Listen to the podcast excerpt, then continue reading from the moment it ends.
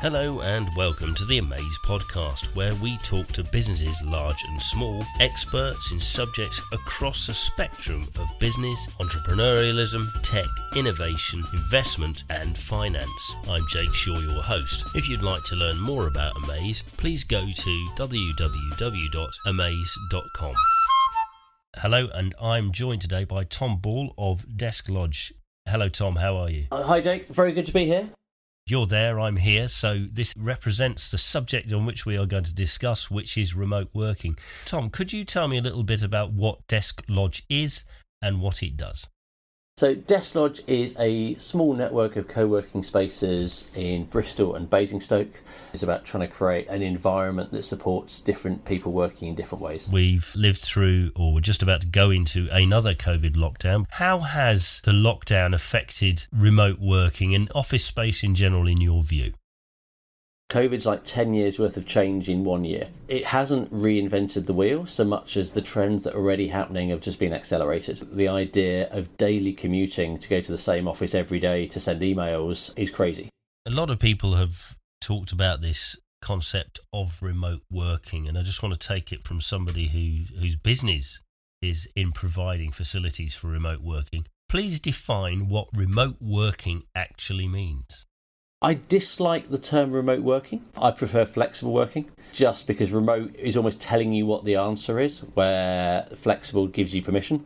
True flexible working means that you be free to work anywhere. How does an individual successfully flexible work, remote work? I know you dislike the phrase it's really important to have other people around you and it's really important to have different zones available to you so that you can go into a quiet space you can go and make phone calls somewhere that's private. Popping to coffee shops works well for me for about an hour just to break up a day. So if i'm writing a document i'll be somewhere different to if i'm then reviewing the same document. That's very, very interesting because my next question is what is the future for co working spaces and office spaces post COVID in your view?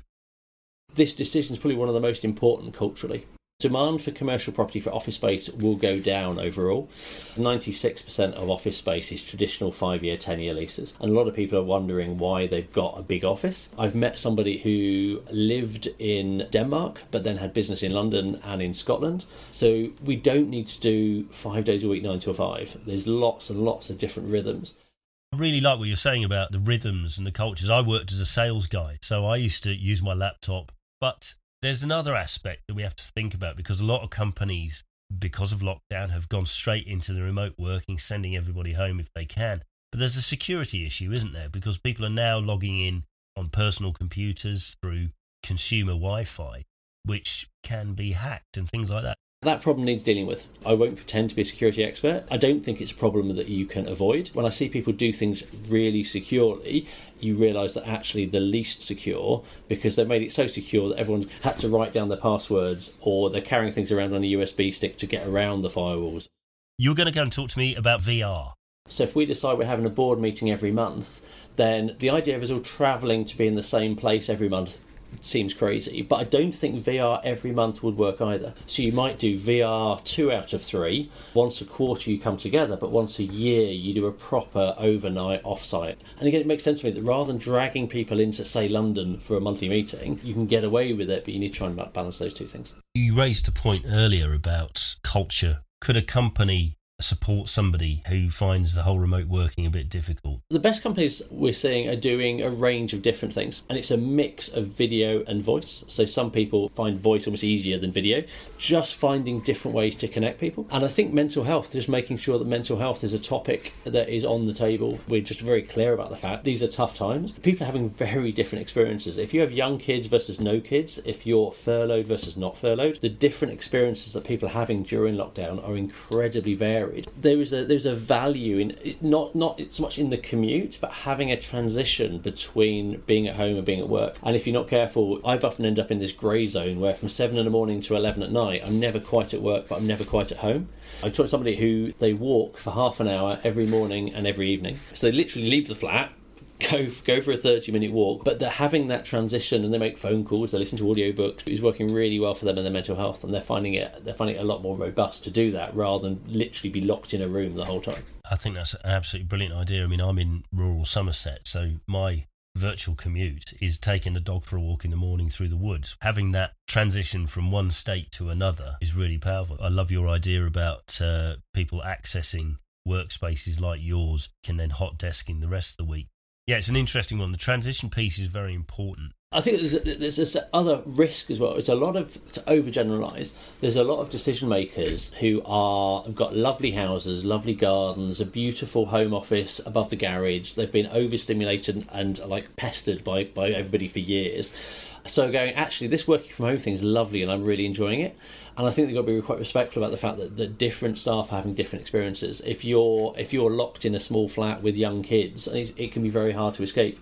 If you're if there's four of you in a in a in a flat share and you're literally sat on your bed for days at a time, it's a very different experience. So it's trying to and I, again, I've got into office space because I don't believe in office space. So I, I don't I don't think we should go to the office every day, but I also don't think that working at home all the time works for everybody. And I, I think it, it's too easy to assume that everyone has the same experiences and the same uh, opinions and needs that you do. Thinking about that, there are some jobs that can't be remoted. People need to go to work, they need to be at a location. Right now, there's a team of builders sealing a floor for me.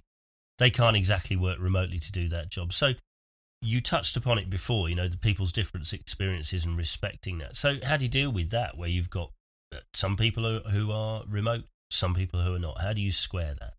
If you're a daily commuter, then you not daily commuting is great for you, but it's also brilliant for everybody else because the people when you do have to go on the train, if there's half as many people on the train, every everybody's happier. A pro social thing.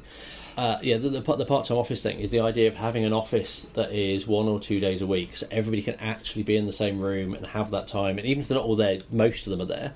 But then the other days, then they're not in that office. And I think there's a, there's a benefit to that. It's more democratic in a way. The people that are nearby that are coming in haven't got their own special corner and VIP and kind of in, in the office, but they're actually in a co working space shared with other people. And then we're encouraging people that if you've got staff who live far away, get them memberships for co-working spaces where they can be near their home when they need to. So you can be you can be fair and you can give people different options without having to shoehorn them into the same thing and with minimizing the the respect differences you see it where the, the presenteeism that some people are are seen to be respected because they're in lots some people seen to be less respected because they're not and finally what do you think are the top tips that you could give I mean, you can say come and book with Desk Lodge if you wish. What do you think are the top couple of tips for people to successfully transition into the future with a bit of remote working, a bit of present working in an office? Number one, if you're working at home, get a decent office chair. I've seen so many people that work on the sofa, work on a dining chair, etc. Your back is worth more than that. Get yourself a decent chair. Close behind that, for me, is a second screen. On, on a gas lift, you can adjust the angle, adjust it. So just respect the ergonomics. And I feel, I feel very grown up by, by thinking about that. But you shouldn't be spending eight, ten hours a day and not giving yourself a decent place to do it. Try a co working space. If you haven't got a co working space near you, a coffee shop, but just try it. And I, I don't think these things are binary. I think it's about rhythms, and I think there's two different rhythms. There's what rhythm works for you as an individual, what rhythm works for you as a team, possibly a third one of what works for you as a company, because you've got to have all those different levels of connection. And I think uh, mental health will be the big one. Think about your own, and actually, if you're thinking about other people's, that helps you think about about your own. So checking in with other people and worrying about them will help you check in with yourself. Having done this for 20 years, just trying to not be in the same place all the time. That's excellent advice. Tom Ball of Desk Lodge. Where do people find you, Tom? It's desklodge.com. Desklodge.com. Come and have a couple of free days. We are um, obsessing about how to make space more enjoyable, more productive. If you have no intention of ever coming and being a member but want to just come and nick ideas, you'd be equally welcome. We're very happy. Tom Ball of desklodge.com. Thank you very much. Cheers. Thank you for listening. If you'd like to hear more podcasts like this, please go to www.amaiz.com and don't forget to like and share this podcast.